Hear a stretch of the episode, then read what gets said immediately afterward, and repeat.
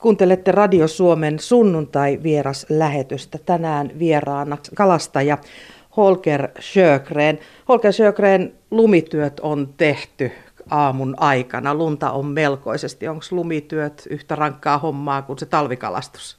Kalastus on kaikki mukavempaa hommaa, että tämä lumityö tämä on niin kuin tuollaista pakollistyötä, mitä joutuu tekemään, mutta kalastuksen voi tehdä niin kuin mielihyvästä. Niin nykyään mielihyvästä. 80 tulee kesällä täyteen, et taida enää ihan joka päivä tuolla olla troolin päällä. Kerran viikossa silloin, kun on mahdollista. Se, mutta se johtuu kylläkin kaupan takia, että se ei johdu siitä, että me oltaisiin useammin, jos kauppa kävisi. Se ei ole kalastajan laiskuutta, vaan siitä, että saalisemme kaupaksi. Joo, se ei me kaupaksi. Täällä, täällä ei ole mitään rehun vastaanottoa, niin mitään ylimääräistä kalaa ei saa kaupaksi, paitsi sen, minkä myitte. Mennään sinne vuoteen 1939. Holger Sjögren syntyi Pyhtään Koukkusaaressa. Minkälainen paikka Koukkusaari silloin oli ja millaista siellä oli viettää lapsuutta? No se oli maailman paras paikka. Oli noin 60 asukasta ja kaikki oli kalastajia. Se kalastus oli niin kuin keskeinen asia ja saaliis. Oltiin porukas paljon, kalastettiin kevään rysillä ja se oli ihan siellä toimi sosiaalihuolto hyvin ja kaikki pelas viimeisen päällä. Oliko se miten suljettu yhteisö sitten? Oltiin kuitenkin saaressa. No se oli aika suljettuhan se oli tavallaan, mutta käytiin sitten, me käy, käytiin ruotsalaista koulua Munapirtissä suurin osa ja sitten osa kävi suomalaista koulua Purolassa. Ja sitten viimeisen vuoden olen käynyt Koukkusaaren omaa koulua. Niin sä sanoit, että, että tota, siellä kaikki kalasti. Tarkoititko sitä ihan kirjaimellisesti? Kyllä ihan kirjaimellisesti. Siellä ei ollut minkä, mitään muuta ammattia olemassa kuin kalastus. Niinpä se oli itsestäänselvyys ilmeisesti sinullekin, vai oliko? No, opettaja sitten siellä Koukkusaaressa niin houkutteli, että pitäisi mennä opettajaseminaariin, mutta sitten tuli nämä troolarit ja hajukat on vähän suurempia vesiä, niin kaikki sellainen unohtui kun kat- kuunteli, kun kuulamoottori Jaalat ajoi Koukkusaaren ohi halkolasteessaan ja, ja sitten tukkiinajat. Wikströmin putputus tuli tutuksi. Kyllä, se tuli tutuksi ja tuttu moottori ja olympia kanssa. No Holger Sjögren, millaiset ne oli ne, ne ensimmäiset kalastusvuodet siellä? Ne oli toivorikkaat ja sillä vaan elettiin. Se oli kyllä kumma juttu, että ei ollut mitään mitään turvatoimia. Talvella käytiin vähän mettätöissä sitten, kun oli oikein pahimmillaan talvi. Muuten se leipä sitten tuli siitä kalastuksesta ja se leivän päällinenkin. Joo, kyllä se tuli. Ja sitten kun tuli lohisiimat kalastus, niin sitten saatiin jo yläleuvan alla vähän makkaraakin. Missä vaiheessa sä olet Koukkusaaresta sitten niin sanotusti muuttanut pois ja missä vaiheessa perhe tuli kuvioon? No perhe tuli kuvio 64, 1964 ja silloin muutettiin Kotkaan. Suurimman osan aktiivivuosista on tullut asuttua paatilla. Että vaikka se tukikohta on, on ollut maissa, niin, niin se paatti on kuitenkin ollut se toinen koti. Joo, paatti on ollut toinen koti ja siellä on tullut vietetty hauskoja hetkiä ja myöskin joskus on ollut hankiaakin. Millaista se on ollut se kalastajan elämä? Se on ollut varmaan osittain yksi näistä, mutta tota, mitä sä nyt kun ajattelet vuosikymmeniä taaksepäin, niin, niin millaista se on ollut? No maailman mukavinta hommaa. Se on se perhe tietysti on ollut muualla, mutta että kun on kalastellut ympäri Itämerta ja Pohjanlahtea ja Suomenlahtea, niin kyllä se on ollut hyvin antoisaa. Mikä ajoi sinut sitten näiden kotivesien ulkopuolelle? No kyllä se, se että on tänne tuli lajittelupakko ja täällä on Kotkas pientä silakkaa, niin siihen sitten oli paremmat elinmahdollisuudet sitten tuolla suuremmilla merillä. Siellä oli suurempaa silakkaa ja sitten kauppa pelasi paremmin, niin kyllä se vei sinne. Niin ahneus varmaan sitten. No leivän perässä piti mennä. Siellä, mentiin, siellä oltiin sitten pidempiä aikoja. Joo, kyllä tuollaisia kuukaudenkin poissaoloja kotonta oli hyvin tavallisia ennen aikaa. Ja troolareilla asuttiin ja soitettiin radiopuhelimella kotiin ja kaikki kaveritkin voi kuunnella, kun puhuu kotiin, että täytyy vähän valikoida ajan sellaisen, että ne nyt kaikki kuulisi. Uskasko siinä sanoa, että, että rakastan tai mitään semmoista? Kyllä, koska se sanoi kaikki, niin ei se niin vieras asia ollut. Silloin kun menit naimisiin, tiesikö rouva, millaista elämä tulee olemaan, kun kalastajan ottaa? No ei se tiennyt oikein. Se luuli, että ongitaan vaan jossain sillan pää, laiturin päässä. Että hän ei tiennyt oikeastaan kalastuksessa sen enempää. Ja vaimon veli niin tuumas, että kyllä se on nolo sitten, kun se kuolet, kun siellä lehdessä lukee, että kuolleita, että kalastajan vaimo. Holger Sjögren, millaisia muistoja sulla on sieltä kau- kaukaisemmilta vesiltä silloin, kun oltiin pitkään pois kotona, kotoa? Sanoit, että kuukausi siellä saattoi mennä. No kyllä se kotikaipuu. Ensimmäiset päivät ne oli niin kuin vaikea, mutta sitten siihen jollain tavalla tottuu, että sitten se tuntuu enää niin vaikealta. Ja kyllä se kotikaipuu oli niin kuin jatkuva. Minkälainen yhteisö sinne muodostui sitten, se työyhteisö? No meitä oli suunnilleen kolme neljä siinä kalapaatissa ja se oli se yhteisö, oli ja sitten tietysti kalakauppiat, kun tultiin maihin ja se oli tietysti sitä on sosiaalista kanssakäymistäkin. Ja tietysti käytiin kaupassa ja ostettiin ruokaa paattiin ja kyllä se oli, se oli normaali elämä, mutta se oli kodin ulkopuolella.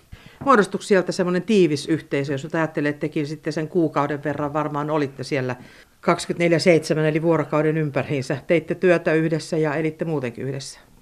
No kyllä se muodostui sitten, että tänä päivänkin niin on joka puolella hyviä kavereita. No siellä trooli- ja kalareissuilla, niin, niin siellä piti saada aika jotenkin kulumaan ja soitto oli yksi semmoinen tapa. Joo, me soittelin huuliharppuun ja kaveri soitti, soitti haitaria. Me soitettiin sitten myrskypäivinä joskus aina siellä saaren rannalla sitten.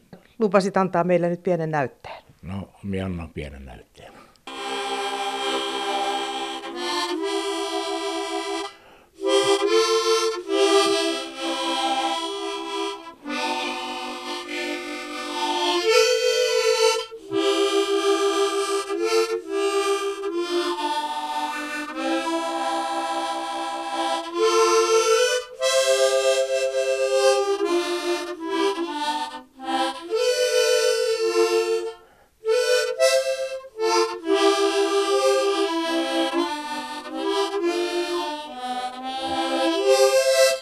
Kotiikävästä kertoo tämäkin tähti ja meripoika.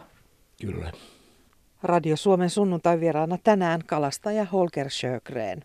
Kotkan seudulla ja, ja täällä itäisellä Suomenlahdella niin oli aikanaan paljonkin ammatta, ammattikalastajia. Nyt ei juurikaan. Missä vaiheessa se muutos tapahtuu? No kyllä se varmaan on, että helpommalla sen leivän sit varmaan saa, vaikka mun mielestä kylläkään, mutta että ne luulee, että se kalastus on niin kauheita hommaa, että on kylmää ja on raskasta ja pitää valvoa. Mutta se ei ole niin. Se on ihan toisenlaista elämää. Minä taas puolestani ihmettelin, kun, että mitenkä ihmiset, mitenkä ne viitti niin tylsää elämää elää, että seitsemäksi menee aamuksi töihin ja neljältä tulee kotiin. Että että miten se ihminen voi pärjätä niin tylsällä hommalla. Sinulle se ei olisi sopinut? Ei olisi. Mihin ja missä vaiheessa ne hävisi ne muut kalastajat sitten? Kyllä se varmaan niin oli, että kun tämä troolaus tuli ja tämä merikalastus, niin sitten kalastajat muutti kaupunkiin ja sitten vanhat saaristolaisukot, niin se sitten hiljakseen hiipu, se kalastuskin, verkkokalastus, silakan verkkokalastus ja, ja sellainen pienempi kalastus. Mitäs ne koukkusaarelaiset, missä vaiheessa sitten, sitten he luopu kalastuksesta? Oletko sä viimeisiä koukkusaarelaiskalastajia? No, en ole viimeisiä. Mun velipojat on viimeisiä koukkusaaren kalastajia. Se loppui siihen, että ei kirjolohille saanut syöttää silakkaa, niin ei ollut mitään, minne olisi silakat laittanut, vaan kalakaupan takia ne oli se loppu se kalastus. No, sulla on nyt intertroolari, jolla sä tota, troolaat sitä silakkaa minkälaisia saalismääriä nykyään sieltä nousee? No täytyy vetää vähän vaan, kun on niin pian kiintiö, että ettei kiintiö täytyy liian aikaisin. Että se on, ne alta tonnin, niin sen saa hyvin kaupaksi. Ja se ei sitten rasita niin kovasti kiintiöä. Mutta jos olisi kauppaa ja kiintiöä, niin sitten voisi kalastaa kymmeniä tonnia päivässä. Mihin sitä menee? Me suomalaiset ei oikein enää silakkaa syödä. No rehuksi sitten menisi, jos isompia määriä, mutta kyllä tämä Kotkas, Kotkan täällä Sapokas on yllättävän paljon ne ihmiset huolii silakkaa, että ei uskoisi ennen kuin on kokeillut.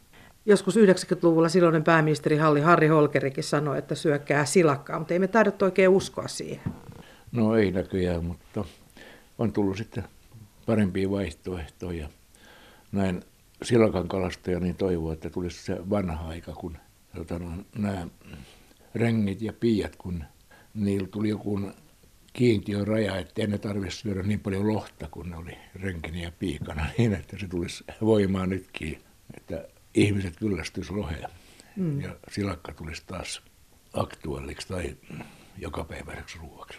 No silakka on lähiruokaa. Me suomalaiset syödään nykyään ihan valtavia määriä tuontikalaa. Mitä sä Holger Sjögren ajattelet siitä?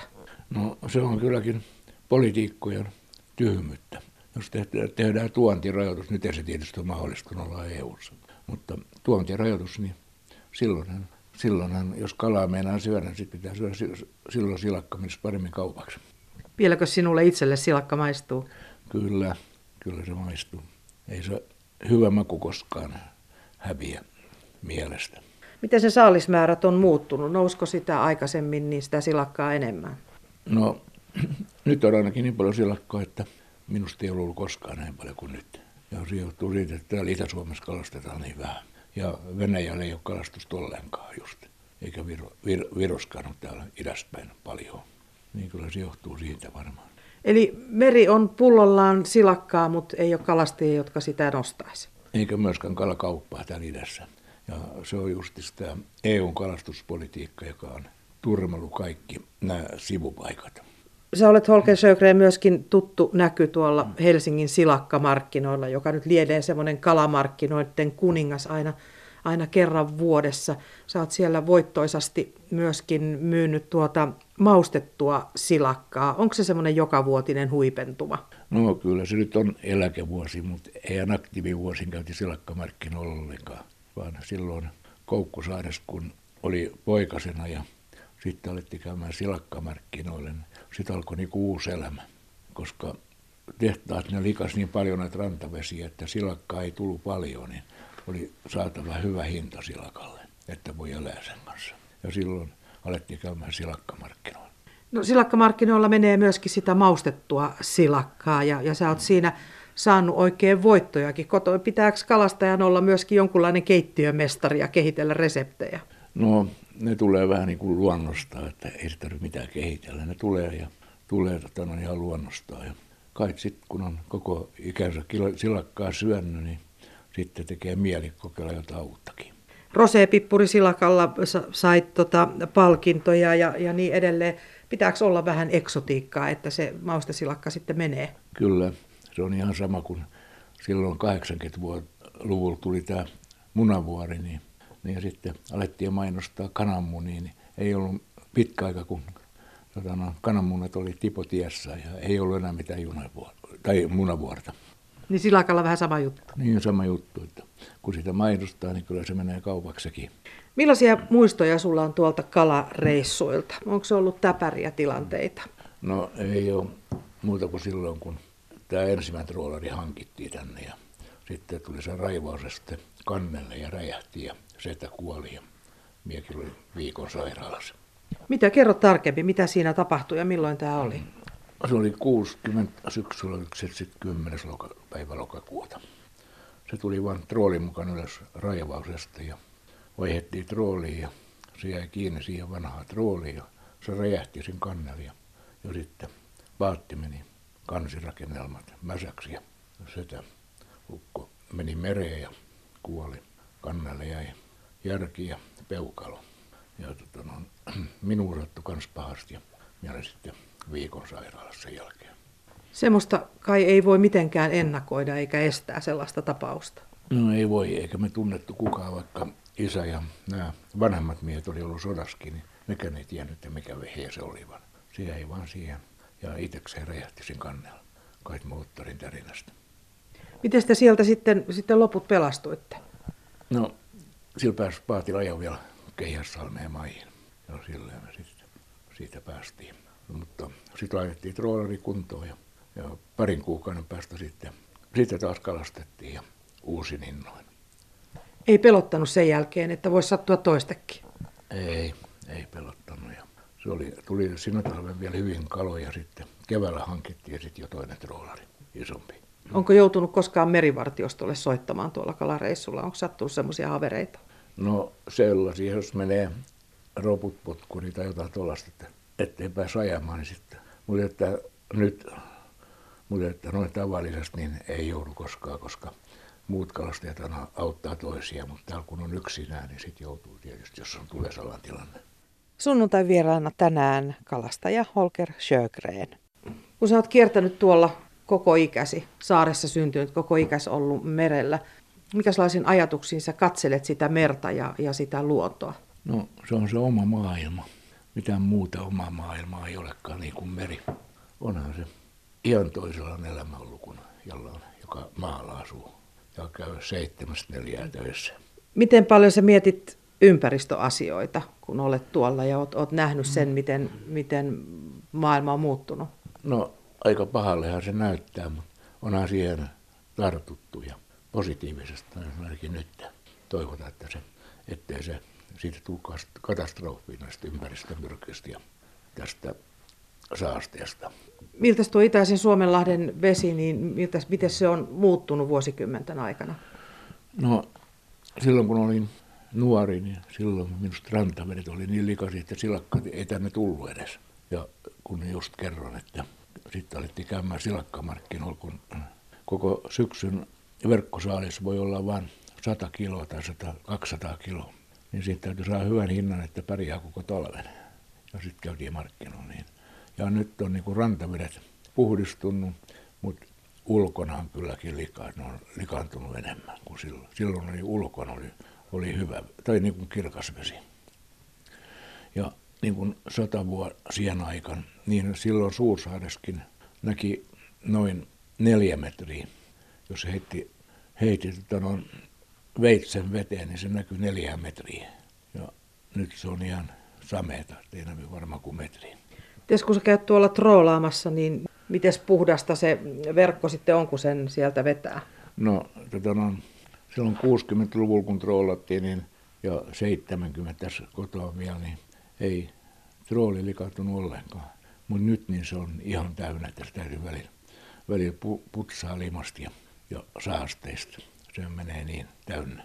Niin, Eli se on semmoinen konkreettinen joo, esimerkki siitä? Konkreettinen esimerkki niin, että kuinka veret on likantunut, että sieltä tulee saastetta ylös. Onko sua merellä koskaan pelottanut? No ei, ei minä sellaista tilannetta muista. Eli lähdetty on kelillä kuin kelillä ja, ja koskaan ei ole pelottanut. Se kuulostaa aika uskomattomalta. Niin, mutta että täytyy sitten tietysti kunnioittaa luontoa. Ja sitten on maissa, sit kun on kova tuuli. Sitten näillä isommilla paatilla ei tarvinnut olla. Että se, sitten oltiin melkein merellä aina.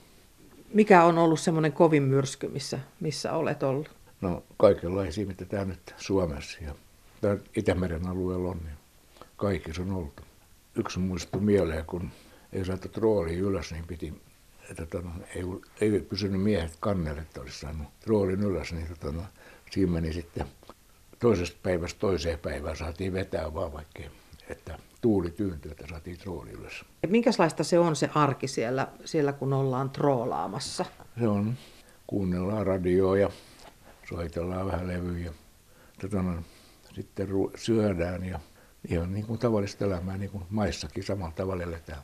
Ja silloin, kun oli pieniä paatteja ennen, niin sitten nämä miehistä joskus pisti hanttia, että ne tehnyt, tehnyt ruokaa, mutta sitten kun ne vetoaa siihen, että miten ne meremiehet, kun ne menee yli Atlannin, niin onko ne syömättä sitten koko ajan, niin kyllä ne sitä ruokaa teki. Oliko keittiövuorosta siis vähän, vähän niin kuin riitaa, että kuka siihen hommaan ryhtyy? Ei, kyllä se oli aina yksi mies, joka teki ruokaa. Sama mies. Ei se sitten vuoroteltu. Mitä siellä sitten syötiin? Millainen se, se ruokavalio siellä oli merellä? No, makkaraa. Tietysti syötiin ja silakkaa ja sitten jos tuli lohi ja kerran meillä tuli toi hauki tuolla Bookshairin eteläpuolella, pohjois niin se oli niin traaninen, että sitä ei syönyt kukaan. Mitä se tarkoittaa? Niin rasvainen ja niin, niin se maistuu, ei maistunut hauella ollenkaan, se maistui niin traania, niin kuin hylkeä liha vähän. Hylkeitähän näillä rannikoilla on myös pyydetty. Onko, oletko itse ollut hylkeitä ampumassa? No, en minä nyt ampumassa niinkään, mutta noit kuutinpoikia olen ollut kylläkin jahtaamassa ja sellaista tehnyt. Hylkeen liha on kuitenkin tullut maistettua. On sitä syöty ja tehty paistia. Ihan hyvä se on. Joku saattaisi nyrpistää nenää, niin kuin esimerkiksi minä. Niin, kyllä. Mutta kun olin Kaunissaaressa 15-vuotiaana mettähommissa hevosen kanssa, niin siellä tosiaan ne lapset, niin kun ne sai keväällä hylkeenlihoa, niin ne, ihan, ne oli ihan niin kuin himoissaan siihen, että risaa, risaa ja ne kalusi niitä hylkeenluita. Se oli jo suurta herkkua, ne pieni lapsia. Holger Sjögren, mikä on se sinun salaisuus? Miten sä olet jaksanut kalastaa näin pitkään, kun moni muu on jo luovuttanut? Sä oot viimeisin tai viimeisimpiä ammattikalastajia näillä rannikoilla. No kyllä se on se mieltymys siihen kalastukseen ja siihen työhön ja sitten vaan tulee sellainen kaipuu, että nyt täytyy päästä vaikka kerran viikossa. Sinulla on, niin kuin tuossa oli aluksi puhetta, ikää kesällä tulee 80. Eikös nyt pitäisi jo eläkkeelle jäädä? No, minä olen eläkkeellä, mutta sitten voi elää mukavasti, vaikka on eläkkeelläkin. Näin mukavaa työtä lopettaa kokonaan. Niin, että työtä voi tehdä harrastuksena. Niin, se voi tehdä harrastuksena ja se on se mieltymys. Harrastetaan sitten niin paljon muutakin, niin miksi ei voisi kalastaa. Onko tuolla nyt sitten missään jatkajia tälle kalastusuralle, vaan sitten kun Holger Sögren laittaa hanskat tiskiin ja vetää trollarin kuiville, niin mitä sitten? No oli tota, no, kisälle ja tässä kesällä ja, ja toivotaan nyt, että jotain tulee niistäkin. Epäilen kyllä vähän, mutta, että, mutta nyt on tulossa kai uusi kesä, ensi kesä, niin kyllä minä kovasti toivon, että löytyisi jatkaja myöskin silakan kalastukselle. Se on kovaa hommaa, onko nykynuorista siihen? On. Ei se ole mitään kovaa hommaa, se on ihan turha luulo. Sä oot joskus sanonut, että kalastuksessa ei ole tilaa ahneudelle, että joka siitä luopuu, niin pärjää hyvin. Onko tämä ollut sinun motto? No kyllä, nyt tullut, tullut oltu ihan ahnekin. Eihän siitä mihinkään pääse. Että se saaliin himohan tulee sitten siinä työn lomassa ja sinne mihinkään pääse. Mutta on ollut niitäkin päiviä, että ei ole tullut juuri mitään. No tietysti, mutta harvemmin kuitenkin. Mitä silloin mielessä pyörii, kun, kun ne trooliverkot on tyhjiä? Eihän sitten muuta voi muuta kuin paremmalla onnella seuraavan kerran ja, ja tätä, no, uskoa siihen, että se tulee taas. Ja niin on aina käynyt tähän asti ainakin.